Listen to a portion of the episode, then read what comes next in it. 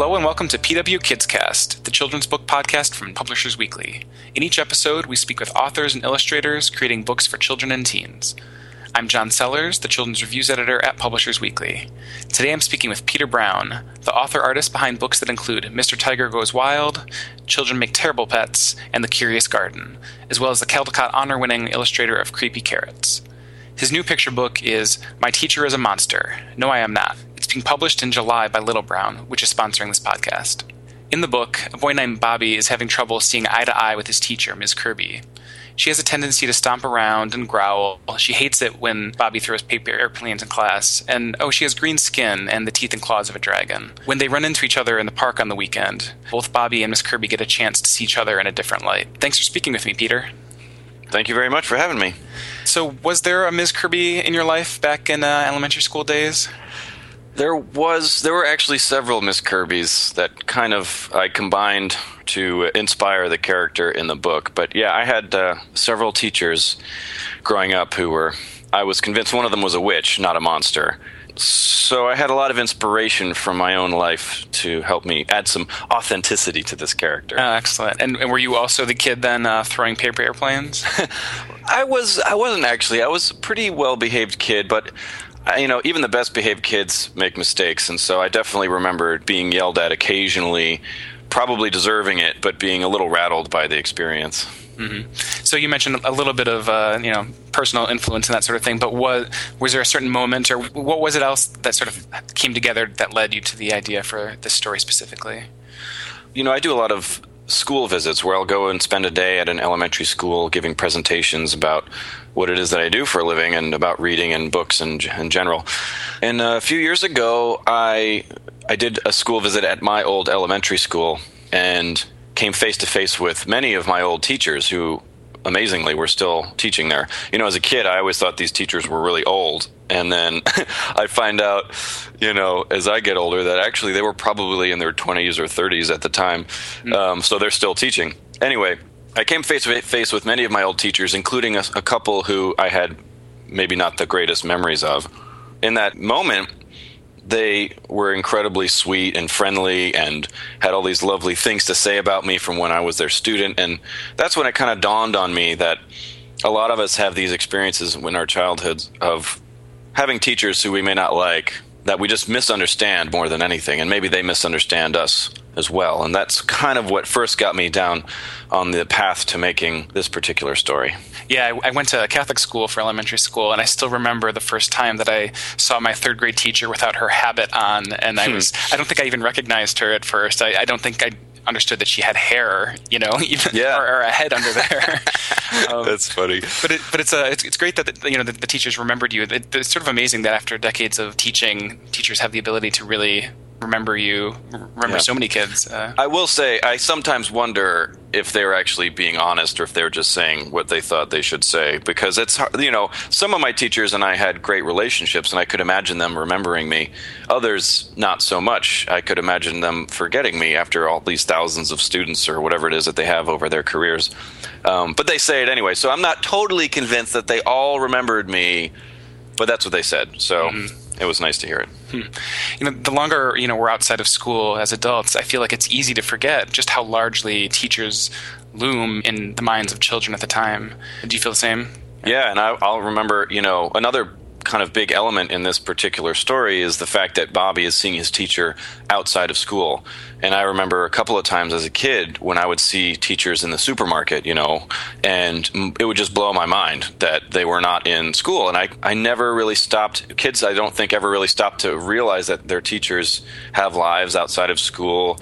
You know, when they get a little older, perhaps, but in those first few grades of elementary school, we just assume they live there, or we just don't know. We don't stop to really think about it a whole lot. And so when I would see my second grade teacher in the supermarket, it just blew my mind. And I'm hoping that that experience will kind of captivate young readers also, because as, from whenever I mention this to little kids, they, you know, they definitely share that that kind of feeling of you know, if a first or second grader or third grader sees their teacher outside of school, just not being confused and, and just not sure what's going on. Who is this person? Why do they look like my teacher? You know, there's a lot of funny reactions to it. Uh, so now you could have easily kept the title a little bit simpler and just left it at "My teacher is a monster." Uh, was it important to you to get the teacher's perspective in there too? Yeah, it really was. You know, I'm an adult now. Uh, at least that's that's what they tell me, and um, and I have friends who are teachers. You know, and I get to see a different perspective on this sort of situation of a teacher and a student bumping into each other outside of school. You know, I, I actually spoke with a lot of my teacher friends while I was working on this book um, to kind of get their perspective on, you know, how do you handle a troublemaking kid in class who's sort of disrupting the flow, as well as what is it like to bump into your students outside of class. And you know, teachers are people, you know, I mean, teachers are people too, right? And so I love this idea that not only is the kid's Bobby's mind blown by seeing his teacher outside of school. But the teacher, maybe her mind isn't blown, but she's not psyched about it. You know, she had her own her whole Saturday plan. She's reading in the park. She just wants to enjoy her day off. And then all of a sudden here comes this kid, not just any old kid, but the kid who's always disrupting class. And, you know, she's not thrilled. He's basically scared out of his mind because his teacher looks like a monster to him, and now there he is alone with her in this park. And so I wanted to kind of capture that same notion in the title of the book as well. It wasn't enough to just say, My teacher's a monster.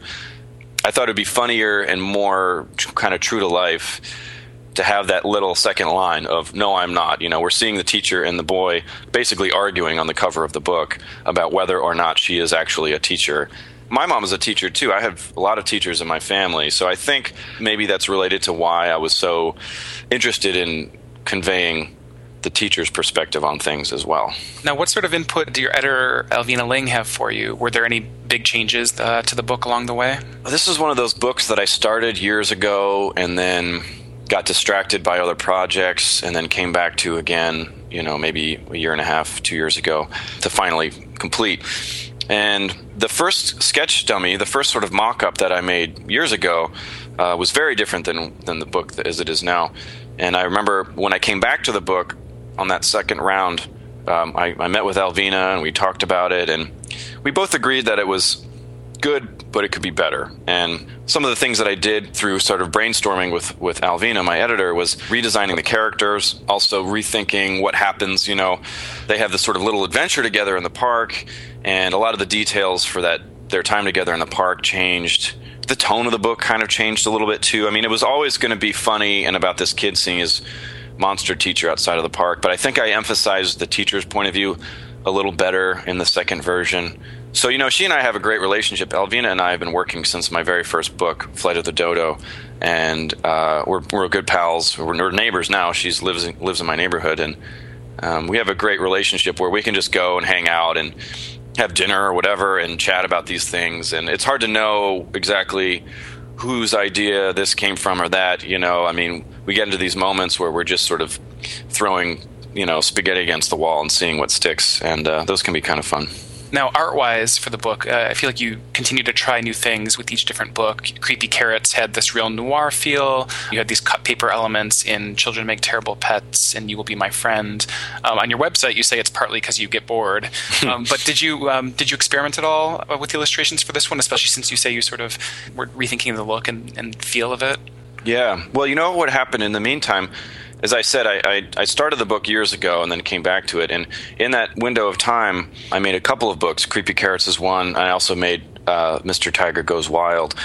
And for the Mr. Tiger book, I tried a new illustration technique involving watercolor and ink shapes kind of scanned into Photoshop and adjusted and colored. And I, I was really happy with the finished result. So when it came time to return to My Teacher's Monster, I had just finished Mr. Tiger and was kind of really enjoying how that work turned out in the process. So I decided to stick with that technique.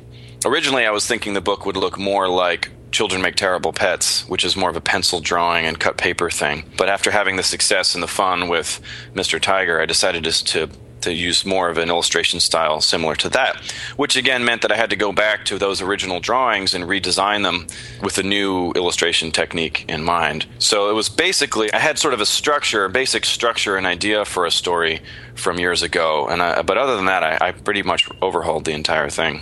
I feel like we should talk a little bit about Bobby's hair. Uh, it's a little bit, it's a little bit Cameron Diaz, and there's something about Mary, and it's a little bit, it's a little bit. My hair is sticking straight up because I just saw a oh, monster. How did you land on this uh, very distinctive hairstyle? You know, I I think my my books are going to gradually become more and more stylized. You might say all of my books are fairly stylized, but I'm I'm looking at a lot of more sort of mid-century illustration is my inspiration these days and they get away with all kinds of crazy designs and things that don't really make sense and yet they still read you know the hair still reads as hair or this you know plant reads as a plant even though you've never actually seen a plant that looks like this before. So i felt a little liberty to just kind of have some fun with the character designs and i wanted bobby's expressions to be you know a lot of my books the facial expressions are a big part of the storytelling.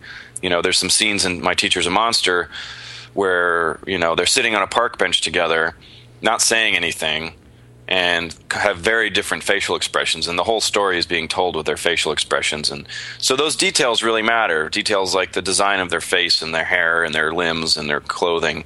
And I wanted Bobby to look terrified. Not not threatened not like he actually thought anything dangerous was going to happen but just just really uncomfortable.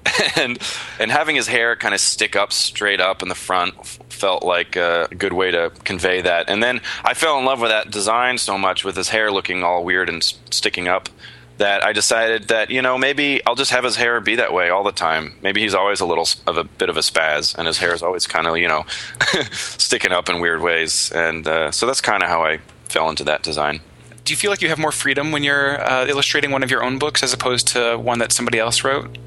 I do. I do feel like I have more freedom. Not to say that I'm sort of handcuffed by other people's stories, but my process when I'm working on one of my own books is really hard to describe. You know, most people assume you write a finished text and then you go back and you visualize it with sketches and then final artwork. But the truth is, and I am pretty sure this is true of most of my author illustrator friends, is it's like kind of all over the place. Some days we're writing, sometimes we're drawing, most days we're doing both.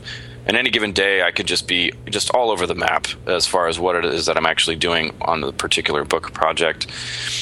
And so, one of the things that happens when I'm both the author and the illustrator is, you know, the words really can modify the, the pictures, but the pictures can also make me rethink the words. You know, I might have a a certain sketch that I do in my sketchbook that re- makes me realize, well, this is what I want the scene to look like, and if the scene looks like this, then I don't need this entire paragraph. This whole paragraph is now unnecessary because of this particular sketch that I just thought up, and I can go in and just delete that text altogether. I can't do that if it's another author who's written those words. I might be able to suggest that we don't need these words, or say and hope that maybe that they agree.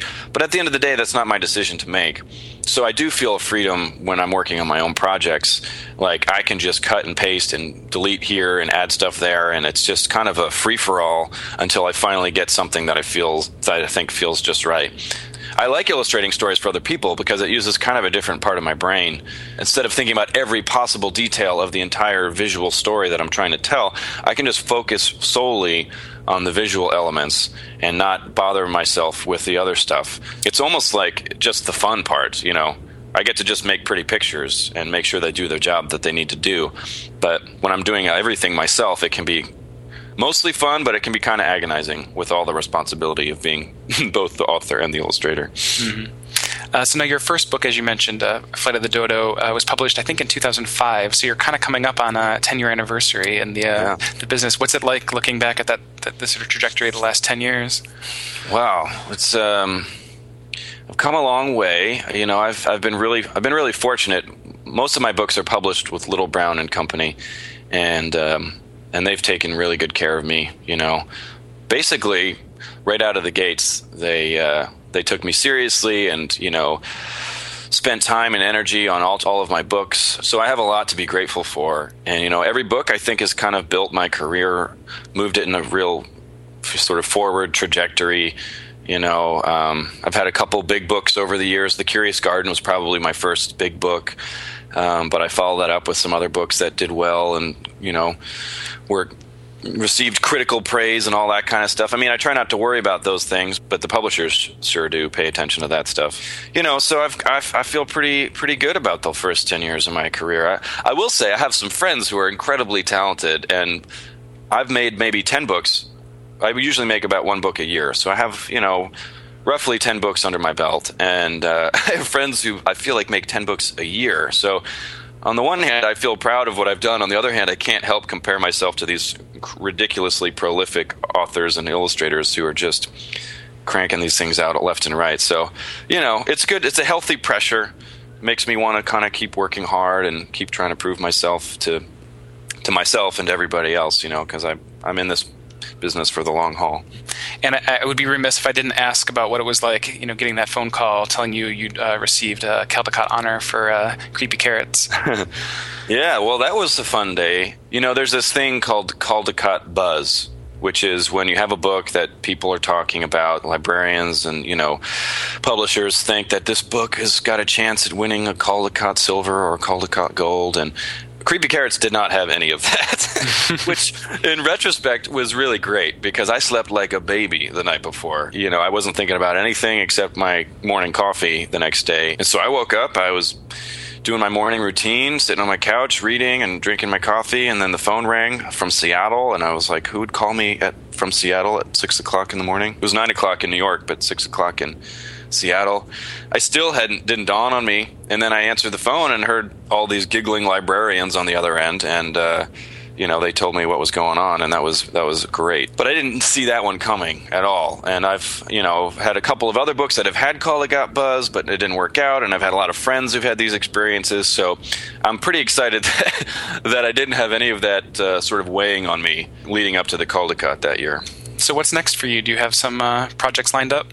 Yeah, well, you know, we're kind of gearing up for the release of My Teacher's a Monster, but um, aside from that, I'm working on my first children's novel for a middle grade novel. It doesn't have a title yet, but that's basically all I'm working on these days. I'm, you know, it's funny. In the beginning of my career, I used to call myself an illustrator who writes, meaning that I'm more of an artist than a writer.